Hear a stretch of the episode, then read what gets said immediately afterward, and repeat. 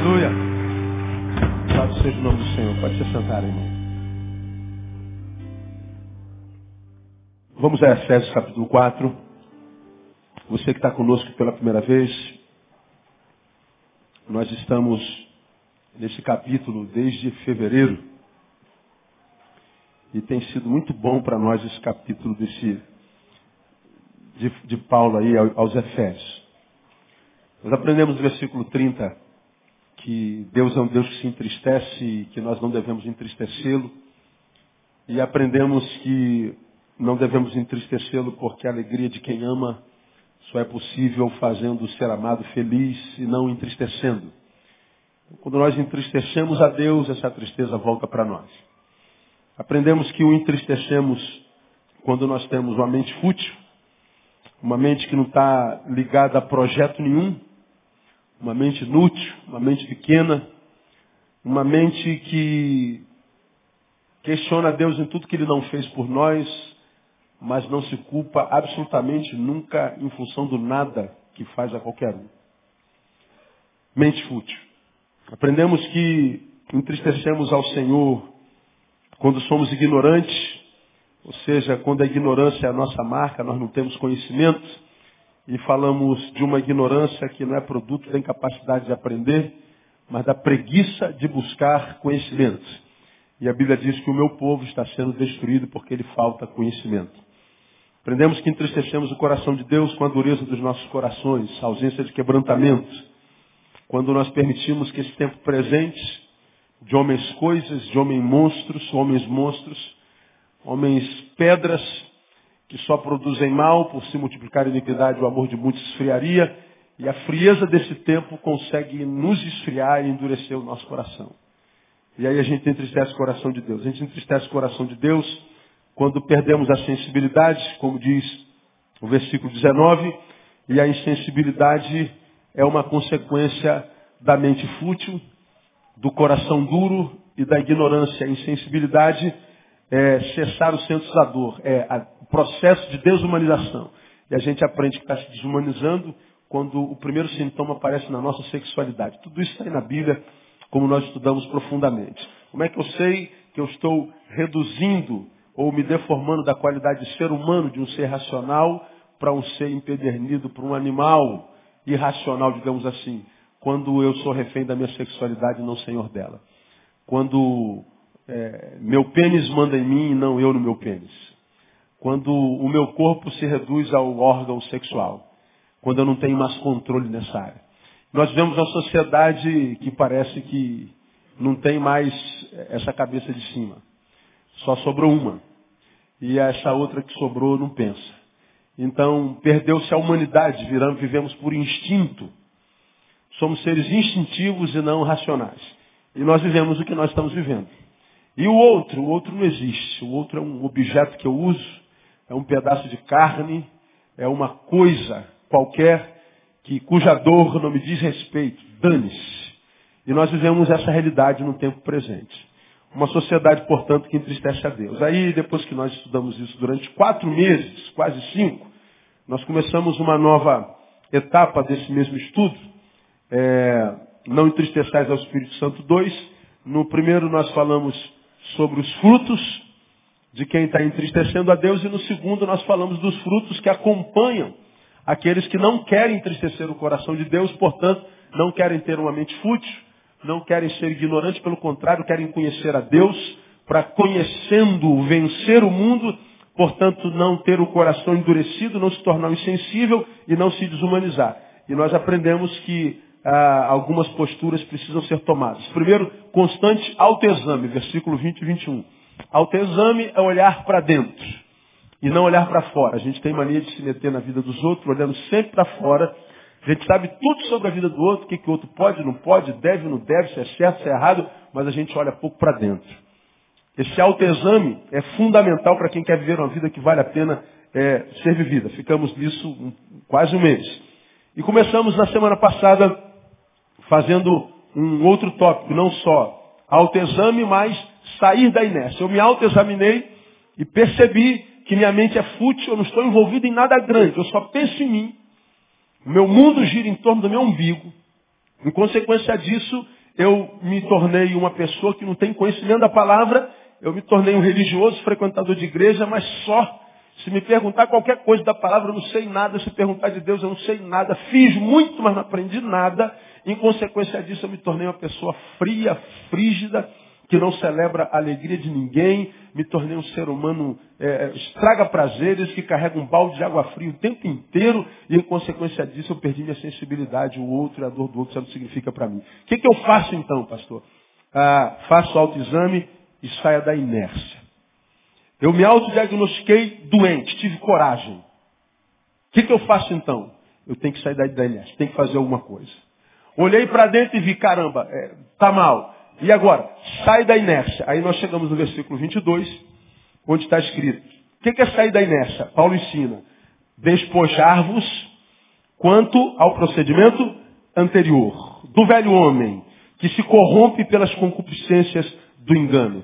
A despojar-vos quanto ao procedimento anterior. Ou seja, deixar o procedimento anterior. Que procedimento anterior? Primeiro, da mente fútil. Como é que eu saio disso? Como é que eu me transformo numa vida que vale a pena ser vivida? Quando eu me despojo da futilidade na mente. Ou seja, busca utilidade para a vida. Vai justificar o fato de estar vivo. Por que, que você nasceu? Para que, que você nasceu? Justifique. Muitos de nós não justifica. Nossa vida é, resume-se em viver para si ou para nós. E nós falamos sobre isso bem, bem profundamente e a gente é, não vai repetir de novo para a gente ganhar tempo. Nesses minutos que nos sobram, eu quero falar sobre outra coisa da qual a gente deve se dispor. Primeiro, da mente fútil, e lá no versículo 18 diz, entenebrecidos no entendimento, separados da vida de Deus pela ignorância. Ora, se no homem velho, no procedimento interior, eu era ignorante, se eu tenho que deixar o procedimento interior, agora então, saindo da inércia, eu busco o quê? Não entendi. Eu era ignorante.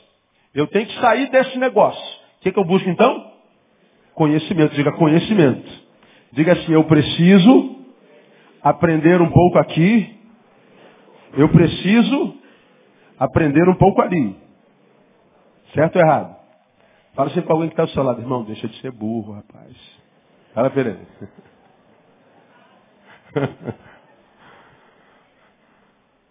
aprender. Aprender, conhecer, conhecer, conhecer. Agora pensa comigo, irmão. O que é mais fácil, aprender ou fazer, produzir? O que, que você prefere?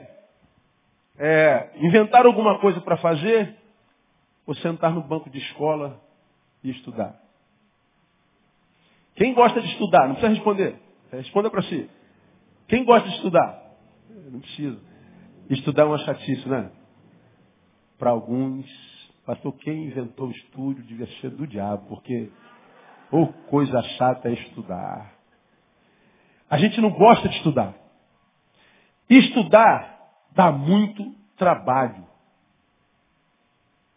Buscar conhecimento é muito trabalhoso.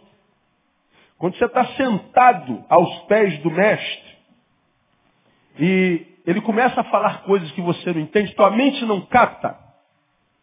Aí você diz assim, pô, cara, não estou entendendo nada, cara, meu Deus do céu, que chatice. Tu está fazendo, por exemplo, o curso de psicologia e está lá no primeiro período estudando matemática. Aí o que, que passa na tua cabeça? Pô, cara, eu vou cuidar de maluco, meu. Para que, que eu preciso saber matemática? Para que, que você estuda química, física? Pega aquela tabela periódica. Já passou isso na tua cabeça uma vez? Pô, para que, que eu estou estudando essa desgraça, meu? Vou usar em lugar nenhum na vida. Mas por que, que você diz que isso é uma desgraça? Porque você está usando a, a, o raciocínio capitalista da produção e do lucro. Você só quer alguma coisa que vai te fazer ter alguma coisa. Você está pensando capitalistamente ou capitalisticamente. É, uma, é, uma, é um pensamento egoísta. Mas se você, por exemplo, é como eu, que não suporto matemática, eu não sei nada de. Você sabe o que é nada de matemática? Você fala assim, ó, pastor, tabuada. Ih, não me manda perguntar quanto é 7 vezes 8, que eu vou ter que, ter que contar aqui. Eu nem tabuada aprendi. Aí o, o, o aluno miserável fala assim, tá vendo, mãe? O pastor não sabe, eu também não saber não. Não é nada disso. Lá eu soube, aprendi com decoreba. Ou seja, não aprendi. A gente não precisa ser forte em tudo. Mas tudo que a gente faz na vida tem matemática. Tudo. Tudo. Você vai no banheiro, meu amigo. Usa matemática? É. Quando você pega um rolinho de papel, tem matemática? É. Você conta geralmente os quadradinhos que você usa.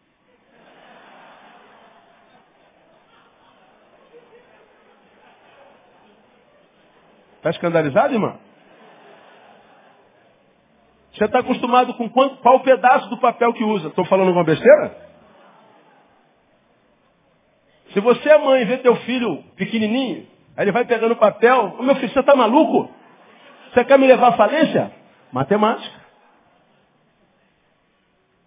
A gente usa matemática em tudo. É que a gente não pensa nisso, mas usa. Então, buscar conhecimento é, é muito trabalhoso. Requer muita renúncia. A gente prefere vir para a igreja sentar, fazer campanha e produzir campanha, produzir, produzir, produzir, para que a gente tenha a sensação de estar fazendo alguma coisa. Só que a gente está fazendo um monte de coisa, essa coisa, maus montes que a gente faz, não gera conhecimento em nós. Como eu tenho falado, irmãos, vocês são livres para ir em qualquer lugar, qualquer campanha, qualquer igreja, ouvir qualquer pastor. O problema é de vocês. Vão com Deus e são livres, não sou chefe nem dono de ninguém. Pode ir onde você quiser. Agora, o único conselho que eu dou, quando você for em qualquer dessas bibocas que fale o nome de Deus, a gente chama de igreja nem sempre é, porque para mim uma igreja não se transforma em igreja porque se alugou um espaço e botou uma placa na frente escrita igreja. Como também o hospital não se transforma no hospital porque alguém alugou um prédio e escreveu hospital. Mas cada um é livre para ir aonde for.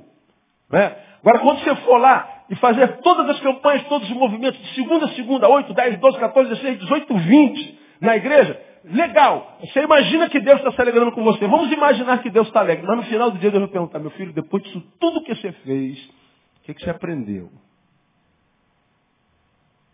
Me diga um ensinamento novo.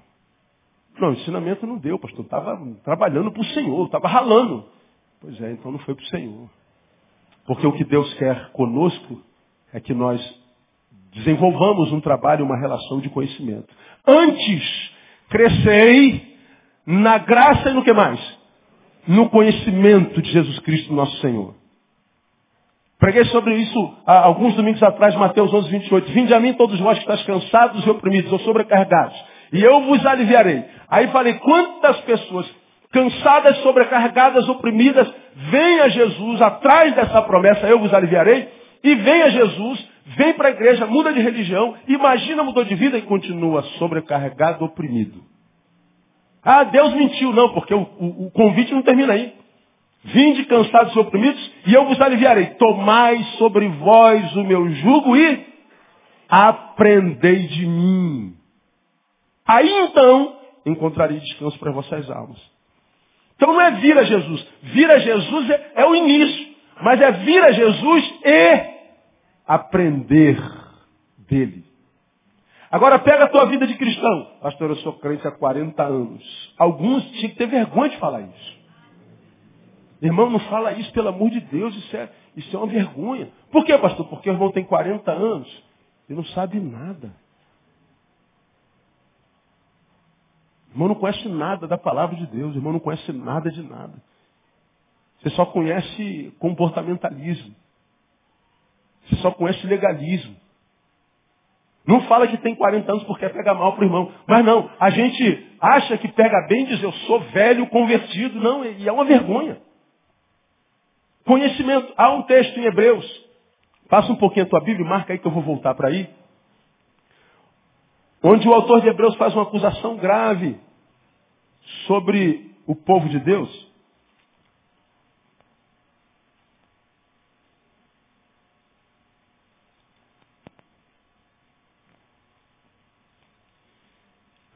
Hebreus, deu capítulo que eu não notei. Hebreus 5.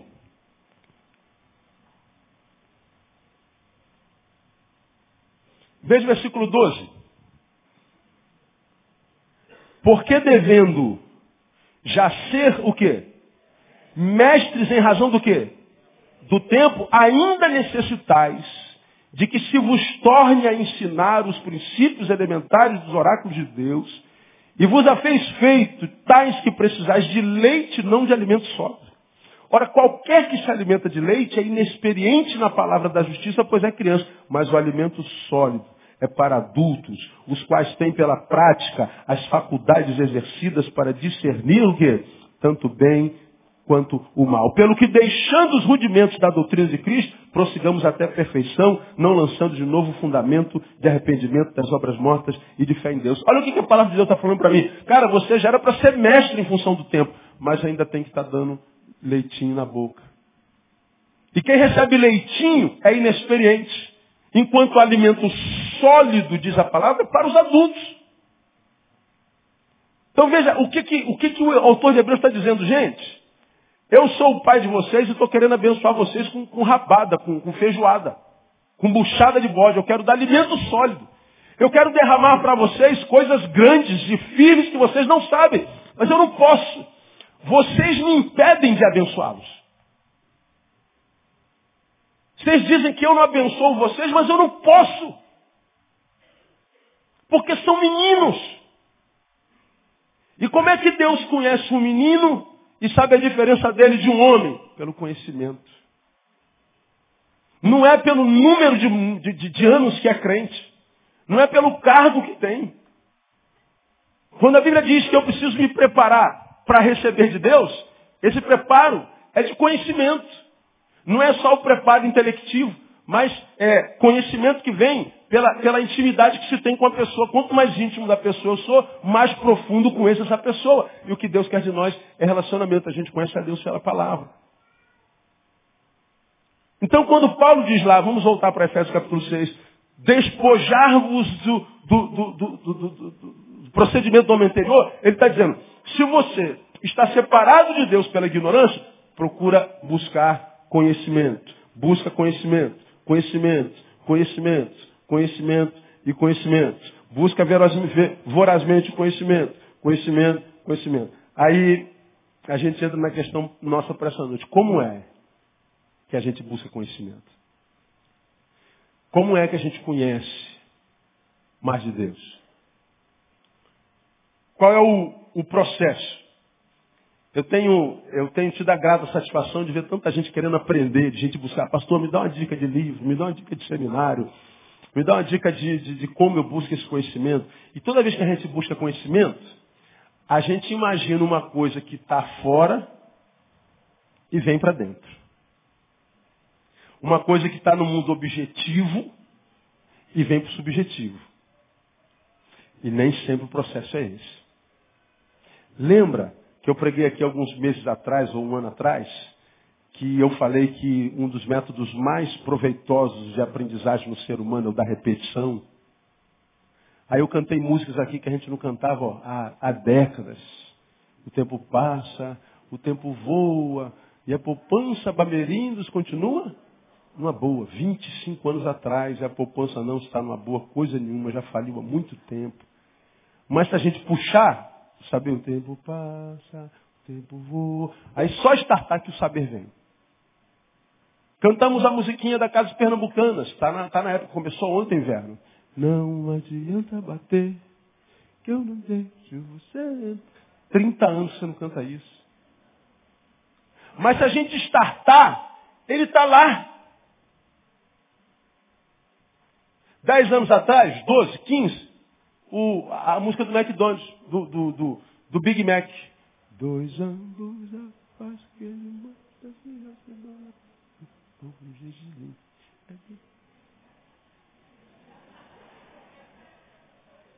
Quantos anos tem isso? Década. Mas nós ouvimos tanto isso, que isso veio. Teve um cantor aí, cara, desse, do Oriente aí, que cantou uma música que fez muito sucesso na novela. É, É, pô, cara, não vou saber nunca essa música. Mas todo mundo cantava, criançada toda. Macarena? Mas era uma outra língua, lembra? Quem sabe essa música aí? Caramba. É, se, eu, se eu startasse aqui, vocês iam lembrar. É que essa não deu para eu gravar mesmo. Eu tentei gravar dessa que eu ficava pensando, mano, isso, isso é cultura inútil. Eu não vou gastar neurônio com esse negócio, não. Porque eu não sei nem o que, esse cara está cantando. Mas todo canto tinha alguém cantando. Quando botava na rádio, a molecada parava, todo mundo cantando. Caraca, que música é essa? O que, que esse cara está falando, meu Deus do céu? Todo mundo sabia. Já tem aí uns seis ou sete anos. Se alguém chegasse aqui e startasse a música, todo mundo conheceria. Aqui, aqui eu não tenho como mostrar para vocês que são mais velhos. Mas o pessoal mais novo sabe que música é essa. Muitas vezes, escuta, o saber está dentro. E há uma palavra na Bíblia grave. Vós tendes a unção da parte do santo. E todos tendes conhecimento. Vamos lá atrás. Lá em 1 João, se eu não me engano.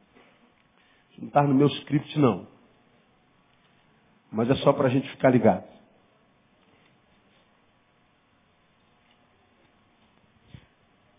Primeiro João, lá no finzinho, perto de Apocalipse, capítulo 2.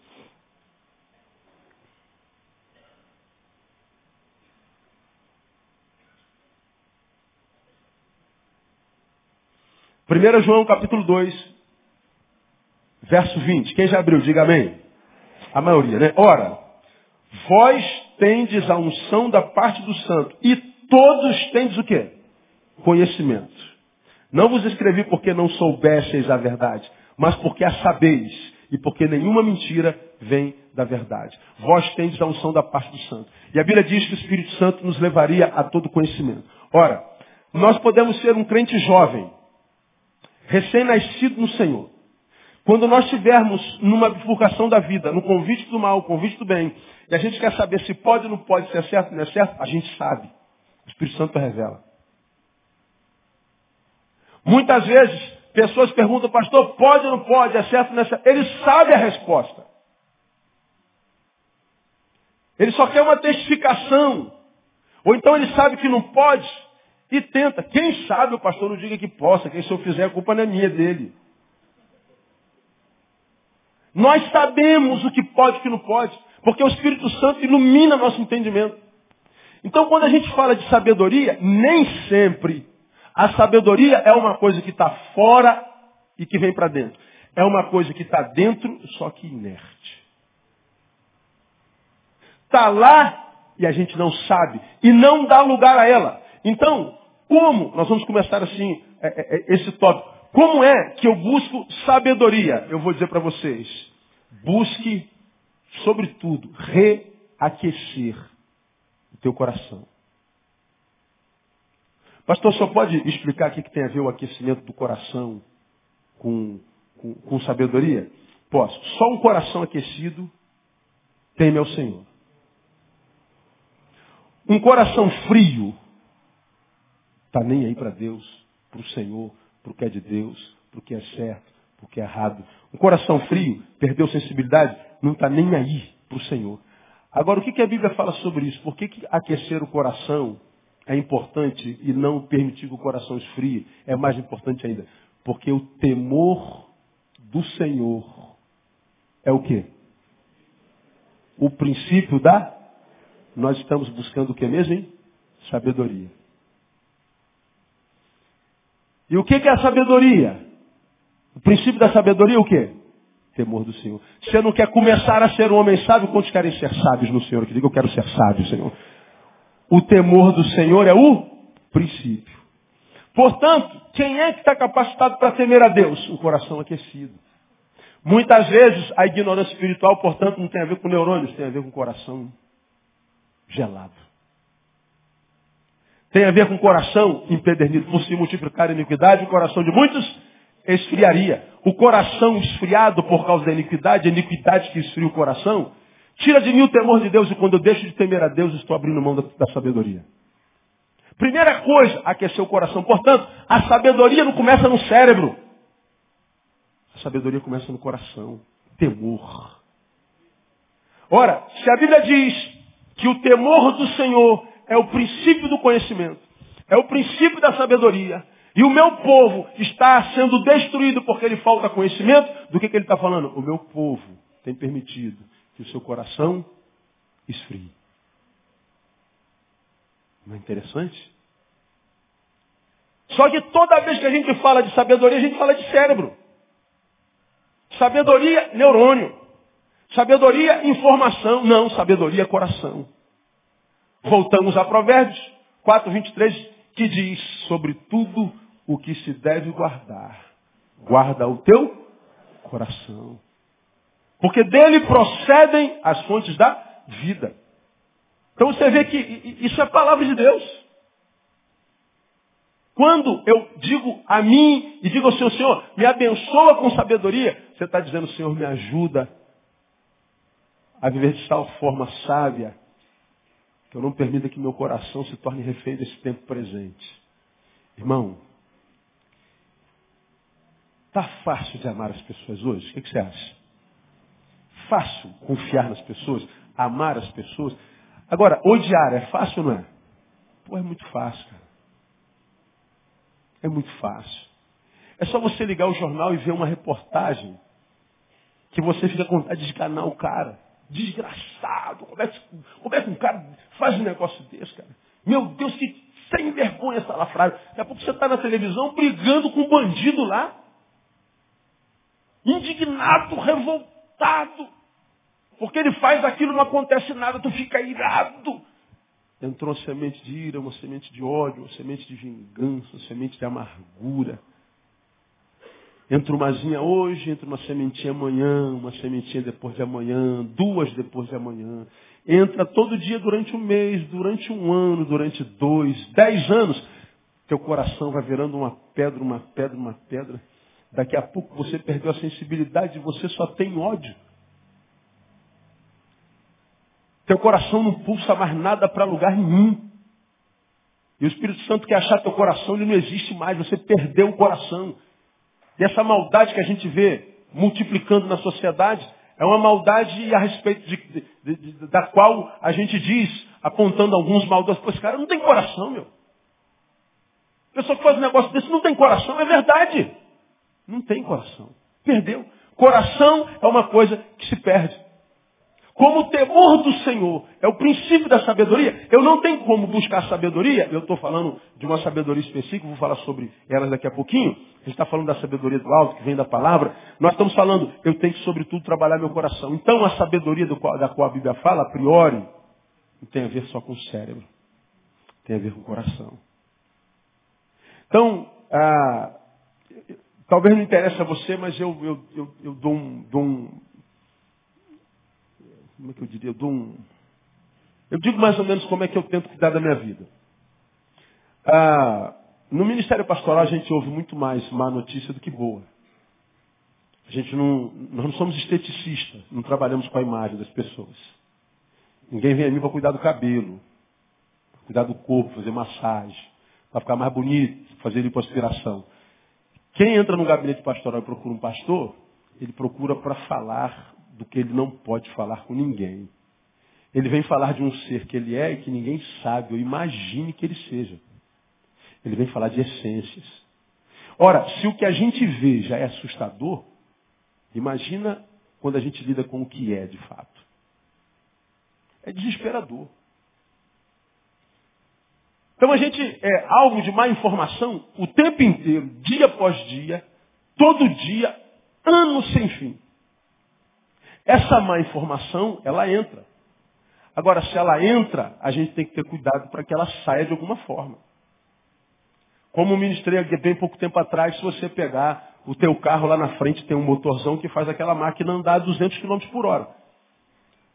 Mas lá na frente, embora tenha um motorzão, lá atrás tem um buraquinho. Como é o nome daquele buraquinho? Cano de descarga. Se você tapar aquele buraquinho, o que, que acontece com o motorzão? Ele explode. A mesma coisa no trator que levanta teu carro. Falei sobre isso alguns domingos atrás. O trator tem um motor que levanta teu carro brincando, mas lá atrás do motorzão do, do trator tem um buraquinho. Que é o cano de descarga. Uma forma da gente é, descarregar a quantidade de má informação, de má notícia do tempo presente. Então, a, a gente desemboca coisas como essa, ou no lazer, ou conversando com gente grande, que sejam capazes de te aconselhar e que seja maior do que você, que seja fonte de inspiração, que seja fonte de aprendizado, gente com quem você sente, e que não seja só um passatempo. Pô, foi muito bom ter estado com você, eu ri a beça, dei gargalhada, isso é importantíssimo. Mas as nossas relações precisam ser diversificadas. Porque há alguém com quem a gente está e a gente quer rir, mas a gente precisa sentar com alguém com quem a gente aprenda. Pô, cara, é muito bom estar contigo, por quê? Porque o tempo passa e eu nem vejo. Legal. Agora, passatempo, basta.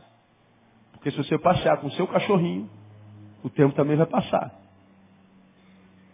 Se você for dar uma caminhada, o tempo também vai passar. Nós precisamos de gente que nos faça sorrir, nós precisamos de gente que nos faça pensar, nós precisamos de gente que nos exorte, de gente que nos ensine, gente que esteja em cima, para que a vida ela, ela encontre equilíbrio.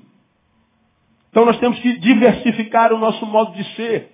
Temos que mudar trajeto, mudar posturas. Bom trajeto de casa para a minha igreja é sempre o mesmo. São oito quilômetros exatos, do portão da minha garagem ao portão da garagem da igreja. Oito quilômetros exatos. Às vezes eu chego ali no posto do Catonho, falo assim, eu estou a 2.800 metros do portão da minha igreja. Eu falei, caramba, eu já sei cada metro, cada coisinha. Daqui para aquela mesa ali, ó. Um, dois, três, quatro, cinco, seis, sete, oito passos. Então toda vez que eu saio daqui vou para lá, bom dia minha igreja, oito passos. Bom, às vezes eu pego o meu carro, ao invés de vir por onde eu sempre venho, só para mudar um pouquinho. Eu vou direto pela Malé, ando um pouquinho mais.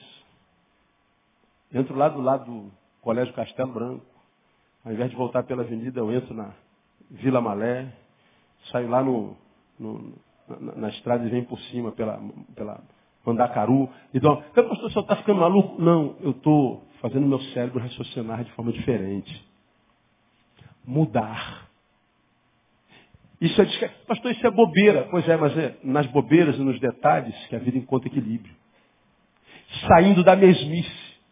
Bom, você almoça fora uma vez por semana, mas almoça no mesmo restaurante há 25 anos. Come o mesmo prato. Aí você leva um casal de amigos, você, já comeu a, abobrinha que tem aqui? Não, tem abobrinha? Tem, há muito tempo. A especialidade da casa é que eu só como angu. A gente, ó, detalhes, coisas pequenas.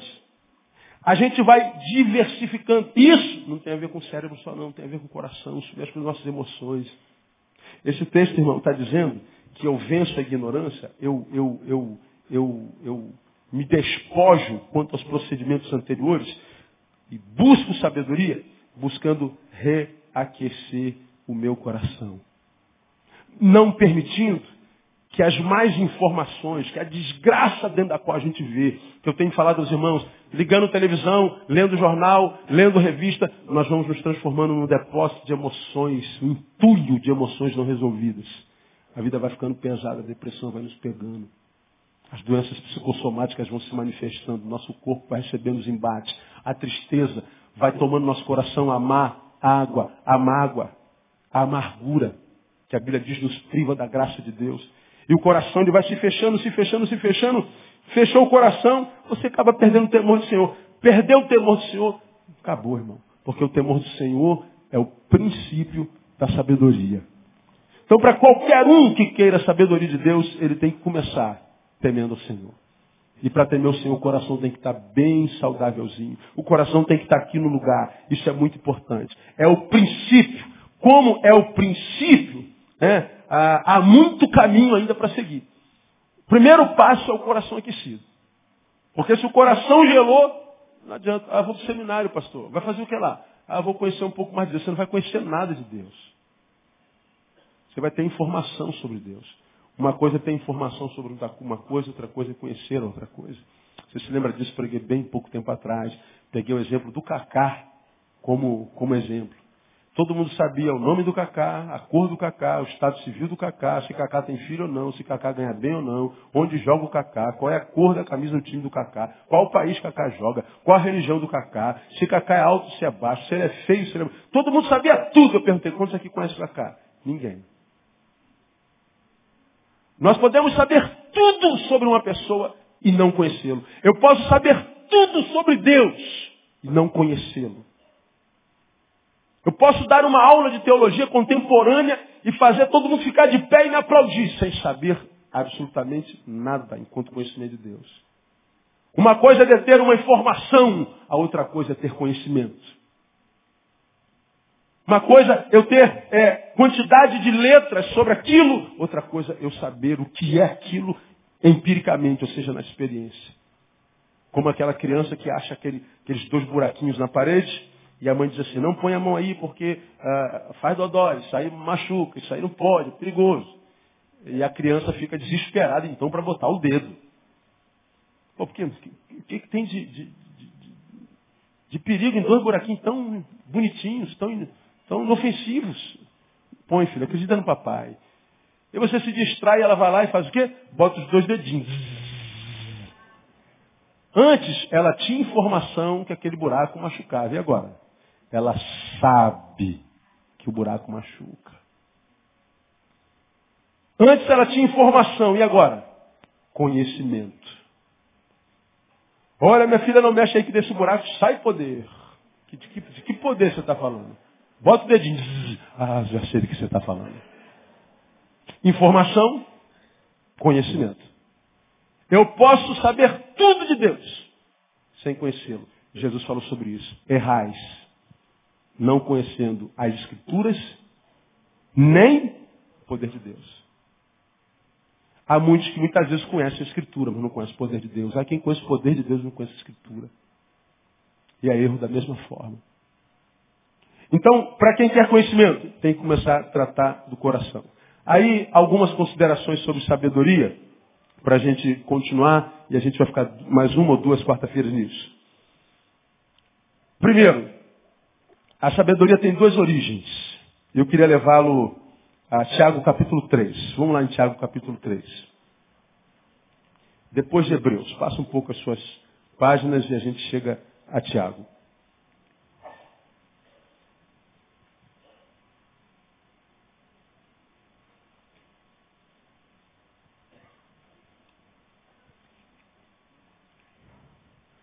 Tiago capítulo 3, quem já abriu, diga amém.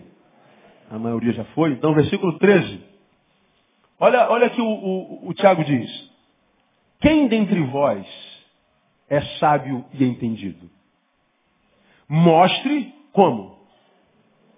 Pelo seu bom procedimento ou trato as suas obras em mansidão de sabedoria. Mas, se tem desamarro do ciúme, sentimento faccioso em vosso coração, não vos glorieis bem em tais contra a verdade. Essa não é a sabedoria que vem de onde? Do alto, mas a sabedoria é o quê? Terrena, animal e diabólica. Ele está falando de duas sabedorias. Quem dentre vós é sábio e entendido? Uma pergunta que ele faz. Eu, é mesmo? Por que você diz que é sábio? Ah, porque eu fiz uma faculdade, duas, dez pós-graduações, mestrado, pós-doutorado. Não, isso não, não conota alguém como sábio. Se alguém entre vós é sábio entendido, mostre pelo seu procedimento. Mostre na vida. Paulo está dizendo, já falei sobre isso aqui, que o sábio é aquele que adquire informação, sabedoria, conhecimento, mas consegue transformar isso em qualidade de vida. Porque alguém que adquire conhecimento e não consegue transformar isso em qualidade de vida, não muda caráter, não entra no trato, não entra no procedimento, ele não é um homem sábio, ele é só uma pessoa bem informada. Só. Como qualquer fofoqueira da rua. Você quer saber a vida de qualquer morador daquela rua? Pergunte a dona Maricotinha da Casa 12. No seu prédio não tem uma? Você sai seis horas para trabalhar, ela está sentada na cadeira, na porta do, de casa e fala assim, pô, seis horas da manhã, um frio desgraçado, essa mulher está aqui fazendo o quê, cara? Tu volta da faculdade, meia-noite, ela está sentada lá. Tem, tem uma panela para lavar, não, dona Maria? Ela sabe da vida de todo mundo, bem informada. Central de informações da rua é dona Maricotinha. Isso é conhecimento? Não, isso é informação. Ela não conhece. Agora, se tendes, 14, amargo ciúme, sentimento faccioso em vosso coração, não vos glorieis nem mentais contra a verdade, ou seja, você não é sábio porcaria nenhuma. Você é só uma pessoa que estudou, adquiriu informação, é um cara bem informado, informatizado, mas continua um tolo, continua ignorante para Deus. Portanto, a sabedoria da qual a Bíblia fala que nós precisamos alcançar, a priori, não é aquela que eu ganho no banco da faculdade. É aquela que me vem como graça de Deus na vida, que vem pelo Espírito Santo de Deus, que vem na minha busca, no meu esforço pela palavra, porque a palavra ela deixa de ser logos, ela se transforma rema em mim, ela mexe comigo, ela muda meu ser, muda meu modo de pensar, de ver. Ela me converte. Ela gera em mim uma nova criatura. E essa nova criatura, agora batizada pela sabedoria, faz com que eu seja diferente da criatura que eu fui, fui até então. Portanto, a sabedoria de Deus não muda a nossa religião, muda nosso ser. Muda a minha forma de ver a vida. Como diz Isaías, deixa o ímpio seu caminho e volte-se para o Senhor. É deixar um e voltar para o outro. Agora, muito do que nós chamamos de evangelho faz com que alguns de nós deixem o mau caminho, mas não se volte para o bom. Aí, o evangelho é mais conhecido pelo que não se faz do que pelo que faz. Quem é o crente? O crente não bebe, não fuma, não cheira. Né, né, né. Aí você deixou de fazer isso tudo, acha que é um cara sábio, uma pessoa madura, que é um cristão. Bom, você deixou de fazer isso tudo, mas agora faz o quê? Não, meu procedimento não mudou nada. Então você só mudou de religião. É por isso talvez que não esteja acontecendo. Do interior não está fluindo rio de água viva. Deus está dizendo, filho, o que eu tenho prometido para o meu povo inclui você. Agora você precisa se esforçar um pouco mais, você precisa gastar um pouquinho mais de tempo comigo, com a minha palavra, um pouquinho só. E lembra que a sabedoria não tem a ver com o cérebro, tem a ver com o coração. Ele está falando de uma sabedoria que vem do alto. Mas há uma outra que nos enche de informação, que ele diz lá no versículo é, 15. Essa não é a sabedoria que vem do alto. Ela é o quê? Terrena. Ela vem de baixo. Ela é do ânima. E essa é influenciada pelo diabo. Muitas vezes essa é a letra que mata, que enche a nossa cabeça, mas deixa vazio o coração e nos afasta dos ensinos da palavra. Como preguei aqui alguns anos atrás, tem um estudo, não sei se é da ABU, eu não sei se, se ele é de cunho nacional ou internacional, não me lembro bem, que disse há bem pouco tempo atrás, na virada do século, que o, o universitário brasileiro, até o século passado, quando abandonava a fé, o fazia entre o quinto e sexto período, o terceiro ano. Hoje a coisa é tão rasa que o universitário está abandonando o evangelho no primeiro período. Ele não se aprofunda na palavra, tem informação da palavra. Quando vem uma nova informação, arranca tudo que é a palavra. É o solo pedregoso da parábola da semeadura. Então nós precisamos buscar essa sabedoria. E nós precisamos dela para que a gente viva uma vida que vale a pena. Ela, a terrena é humana, é adquirida nos livros e com os anos. Mas a divina é espiritual, adquirida na intimidade, na busca por Deus. Agora, irmãos, uma não anula a outra. Eu posso ser alguém que sento nos bancos escolares e vou buscar sabedoria. Acabei de abrir meu e-mail lá. A irmã, a Valmária está aí? A Valmária vai depois defender o doutorado dela na segunda-feira, dia 14, na UFRJ. Mais uma doutora nossa igreja. Tem um monte de doutora nossa igreja. Isso me dá um orgulho enorme. E está lá no convite para a defesa do, do, do, da Valmara. A Valmara casa agora, esse ano, lá no Piauí, vou lá fazer o casamento dela. Ela está aqui defendendo a tese dela. Então, é, eu incentivo, eu abençoo, eu, eu dou força para estudar. Porque eu sei que eu posso ser usado por Deus sem sabedoria humana. Mas com sabedoria humana eu sou muito mais usado porque esse é o tempo da informação. Esse é o tempo da informática, esse é o tempo da tecnologia. Então, quanto mais eu conheço, a sabedoria desse tempo, mais eu estou capacitado por Deus para alcançar a nossa geração. Então a sabedoria de Deus que eu recebo do Espírito na, no andar com Ele não anula a sabedoria humana. Agora, a sabedoria humana sem a sabedoria de Deus muitas vezes me desumaniza, me soberbece, esfria meu coração e o temor do Senhor é o princípio do coração. É o aquecimento do coração. O temor do Senhor é o princípio da sabedoria. Então, a, a, a, nós temos que ter esse, esse, essa, esse equilíbrio entre a sabedoria terrena e a sabedoria divina. Outra coisa sobre a sabedoria, ela tem duas origens. A humana se visibiliza pela quantidade de informação revelada, mas a divina se visibiliza pelos frutos demonstrados no caminho. Procedimento, teoria e prática. Irmãos, a, a gente se encontra num caminho com muito crente antigo que muitos, muitas vezes, para se convencer que não é tão ruim quanto é, ele tenta convencer a você que ele é melhor que você.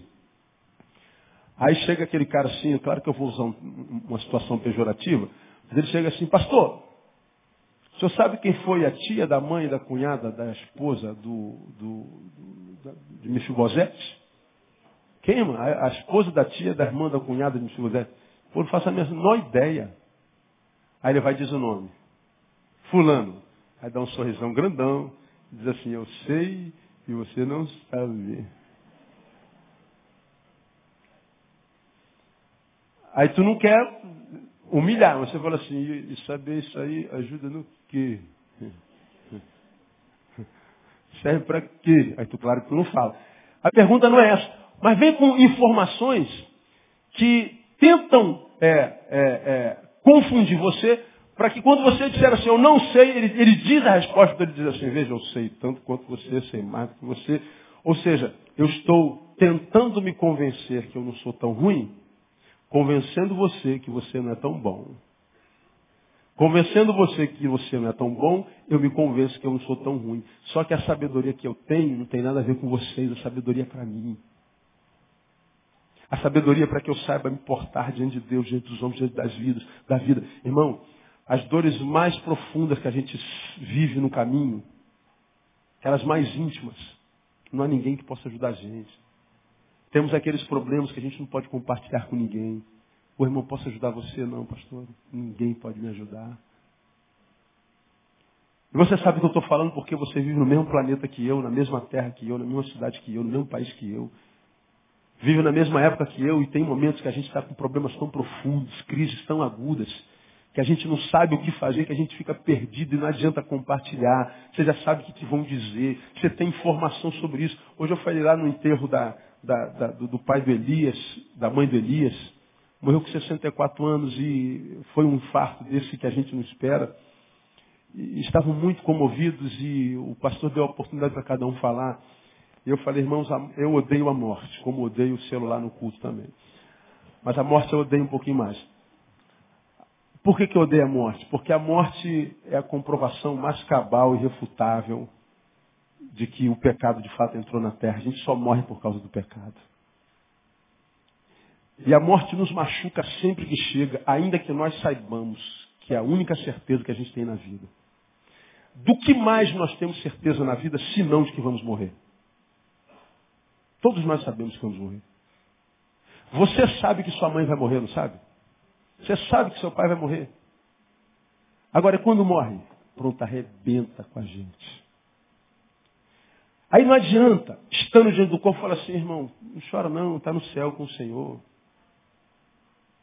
Ó, está melhor do que a gente. Ó, ele não está mais na tua presença, está vendo Jesus e os anjos. A gente sabe tudo isso. Adianta essa informação? Continua doendo. Eu sei que ela está com Jesus, que não está sofrendo mais, que o Senhor foi da vontade de Deus, o Senhor levou. Eu sei de tudo.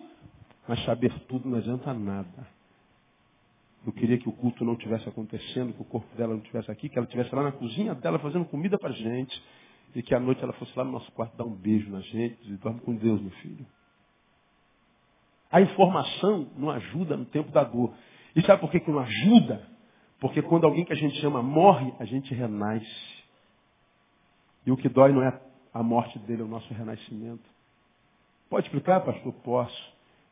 Até ontem, até horas atrás, Eu era um com ela, agora eu não tenho mais ela, portanto eu sou outro.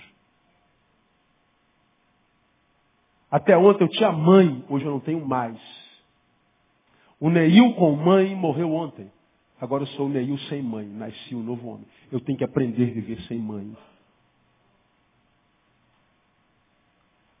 Eu era o Neil que quando saía do trabalho passava em frente da casa da minha mãe, entrava, mãe, entrei só para dizer bênção, Deus te abençoe, um beijo, vou embora. Agora não tem mais mãe para beijar. Então eu sou o outro Neil. Eu vou ter que aprender a ser esse Neil sem mãe. O Elias, o Paulinho, o Daniel vão ter que aprender a ser Elias, Paulinho, Daniel sem mãe. Esse renascimento que ninguém quer é o que mais dói. E não adianta chegar lá, Elias, Daniel, Paulinho, ela está bem. Não, não adianta informação, não adianta. Conhecer a verdade sobre algumas dores não adianta. O que adianta, irmão, é a experiência com Deus. E saber que da mesma forma como ele, ele, ele, ele, ele me guardou até hoje, Ele vai me guardar até o dia de Cristo Jesus. É ter essa experiência é, tremenda. Como quem botou a mão na tomada dele e sentiu virtude que, que, que, que, mesmo que eu não possa compartilhar com ninguém, ainda assim eu sei que essa dor não dura para sempre, ele vai me dar vitória. Era, era, era a sabedoria que Jó tinha. Parece que, que Deus me abandonou, porque meus filhos foram, minha, minha família foi, meus bens foram, meus, meus, meus amigos foram, minha saúde foi. Então parece que, que, que Deus abandonou mesmo. Não, mas eu conheço esse Deus. Ainda que tudo diga não, eu sei que o meu Redentor vive. E ele vai se levantar por terra a meu favor, em nome de Jesus. E Deus levantou. Isso é conhecimento. A mulher dele, quem sabe, tinha só informação. Maldiçoa logo esse Deus e morre. Não soube lidar com as perdas, com as dores. E as dores mais profundas da vida, ninguém pode ajudar a gente. Não há nada que ele fale, que ele diga, que console. Somos nós e Deus. Ou nós o conhecemos, ou nós não suportamos. Piramos.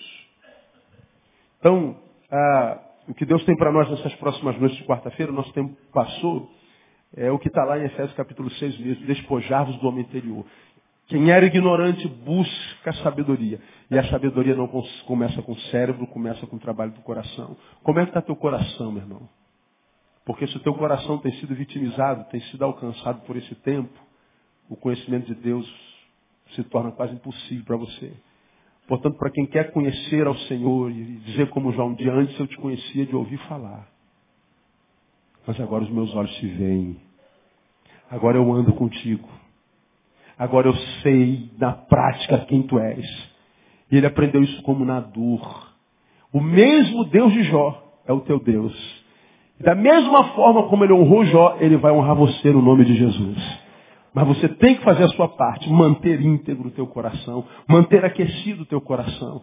E a gente aquece o nosso coração, irmão, na palavra. A gente aquece o Senhor se relacionando com gente correta. Achar gente boa hoje é a coisa mais difícil, mas a gente não pode só. Não é bom que o homem esteja só. E nós vivemos num tempo onde a gente abre mão do, do imprescindível, facilmente se pega ao, ao secundário, facilmente. A gente troca a joia pelo lixo. A gente secundariza o principal, mesmo que a gente saiba que a coisa principal é fazer da coisa principal a coisa principal. A gente vai deixando secundário a coisa principal. E aí a gente perde, por exemplo, uma reunião como essa, que Deus tem ministrado no nosso coração aberto, faz a gente refletir, faz a gente pensar, e a gente sai daqui mastigando aquilo, e, e, e quando retém isso, a gente vai consertando a nossa vida todo dia um pouquinho, Aí acerta um dia, erra no outro, mas levanta e acerta no outro e acerta outro, cai de novo, levanta. Você vai buscando se consertar todo dia. E nessa ânsia, nessa perseverança no, do conserto, o conserto vai chegando bem devagarinho. Agora, quando o conserto chega, irmão, você vai ver que há uma diferença enorme, como diz a palavra, entre o que serve a Deus e o que não serve a Deus. Entre o que teme o seu nome e o que não teme o seu nome. E não tem a ver com o sucesso, tem a ver com a resposta à vida. Porque quem não serve a Deus tem que dar certo o tempo inteiro. Tem que dar certo. E a gente sabe que não dá certo o tempo inteiro. Quando a gente serve a Deus, irmão, é, vai dar certo, mas se não der certo também está tudo bem, porque a gente sabe que não vai durar para sempre.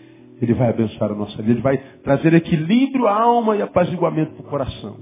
Então, Busca a sabedoria. Na semana que vem a gente continua falando um pouquinho mais sobre sabedoria, algumas coisas tremendas, palavras de sabedoria mesmo, que você precisa aprender. Mas hoje, guarda isso. Quem quer sabedoria de Deus, trabalha o coração. O temor do Senhor é o princípio. Se não começar do princípio, queimou-se etapas. Se queimou etapa, não adianta. Só uma curiosidade para a gente terminar. Ah, você ouve há muitos anos, desde garoto, que muitas pessoas na velhice caducam, né? Ih, fulano está caduco.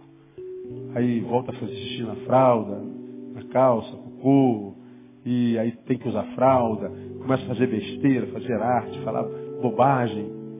Por que, que alguns velhos caducam, outros não? Geralmente os que caducam, os que voltam a ser criança, foram os que não puderam ser criança na infância.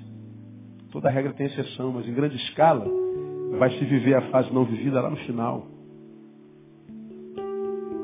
Ele não pode ser infante na infância, vai ser infante na velhice. Só que quando a gente vive uma etapa fora da etapa, ao invés de ser bonitinho, é horrível. Quando é uma criança, ontem, ontem foi aniversário de minha filha, a Érica e Márcia estavam lá em casa com o João Vitor, meu sobrinho. E aí ele fez cocôzão, aí tá lá, quantas vezes, Érica? Quatro mesezinhos, tudo que faz é bonito, até cocô de criança é bonito. Aí quando ela foi trocar, o João Vitor, aí as tias viram tudo para perto para ver trocar. Aí eu fico de longe, né? Falei, que bonito tem isso, meu Deus do céu. Mas quando é criança, todo, olha o pintinho, olha o bubuzão, o popozão, é vizinhão. É, tudo nessa fase é bonito. Se chora, se diz mamãe, pronto, uma mulher, mãe desmaia, puf, falou mamãe. Agora, quando vai fazer isso lá no final, se torna horrível. Já viu aquela mulher velha de 40, cisma que tem 20 anos, que é gostosona, aí bota a barriguinha de fora, aquela barriga caída assim. Assim. Tem sempre um, um homem passando fome que diz, ai, gostosa. Aí ela acredita nisso. É que o cara está morrendo de fome. É horrível, é ridículo. Só que ela está crente que está abafando, mas está todo mundo dizendo, meu Deus, que coisa horrível, cara. Que coisa horrível. É porque ela, ela, ela não está conseguindo lidar com os 45, aí ela quer voltar para os 20. Fica ridículo. Agora, quando é de 20, está tudo no lugarzinho, fica bonitinho, zumbigozinho aparecendo. Não na igreja miserável, aqui não é lugar para isso. Até pode. Tudo é bonito, aí todo mundo mexe e tal. Agora, 45, aí aí começa a apertar tudo. Aí tu, tu vê que tem uns pedaços querendo vazar aqui, outros vazar ali. Aí tá crente tá abafando. É horrível. Estou falando uma besteira? Verdade. Porque a gente tem que viver cada fase na fase, irmão. E só se vive cada fase na fase com sabedoria. Essa sabedoria vem de Deus. E essa sabedoria vem de relacionamentos. Nós somos o resultado dos nossos relacionamentos dos nossos encontros. Por isso, sentar com uma pessoa hoje é muito sério. Comer à mesa, receber influência dela é muito grave, é muito sério, porque a, o bagulho está doido demais. O que Deus abençoe você e que te dê graça de guardar teu coração para que você continue temendo e comece do início. Que quem começa do início e vai até o fim termina muito bem e o que conta é o final das coisas. Deus abençoe você com essa palavra. Nos aplaudiram. Em pé? Quarta-feira a gente volta falando sobre sabedoria de novo. Eu queria muito que você não perdesse não, porque é vida para a tua vida, no nome de Jesus. Vamos orar ao Senhor. Pai, nós louvamos o teu nome, porque tu és o princípio de tudo, não só da sabedoria. E nós queremos a Deus te pedir, ajuda-nos a manter aquecido o nosso coração. Não permita, a Deus, que as dificuldades de fora adoeçam o que nós somos dentro se a dificuldade e a doença tem chegado ao nosso corpo, capacita-nos para que ela não chegue ao coração. Porque é no coração, ó Deus, que tu fazes emanar a vida. É Ele que é a fonte de toda a vida e nós não queremos perder o coração. Deus, nós queremos continuar com o coração aquecido, aquecido na tua palavra, na intimidade contigo, nos bons relacionamentos, nas boas relações, continuando a ser o que nós somos no teu coração e não no coração dos homens. Nós pedimos, dá-nos sabedoria, porque a tua palavra disse, algum de vós tem falta de sabedoria, peça que tu darias. Nós estamos pedindo essa sabedoria. E a sabedoria que nós pedimos é aquela que nós falamos no início desse culto que Moisés pediu. Ensina-nos a contar os nossos dias, de tal maneira que alcancemos corações sábios.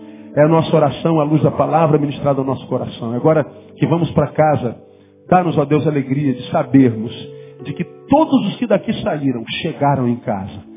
Todos, todos, todos os que daqui saírem, que cheguem em casa, sãos e salvos. Anulamos toda cilada do diabo, toda, todo intento contra qualquer um de nós caia por terra no nome de Jesus. Que nós saímos daqui para chegarmos em casa, termos uma noite de sono reparador e o restante de semana abençoado na tua presença.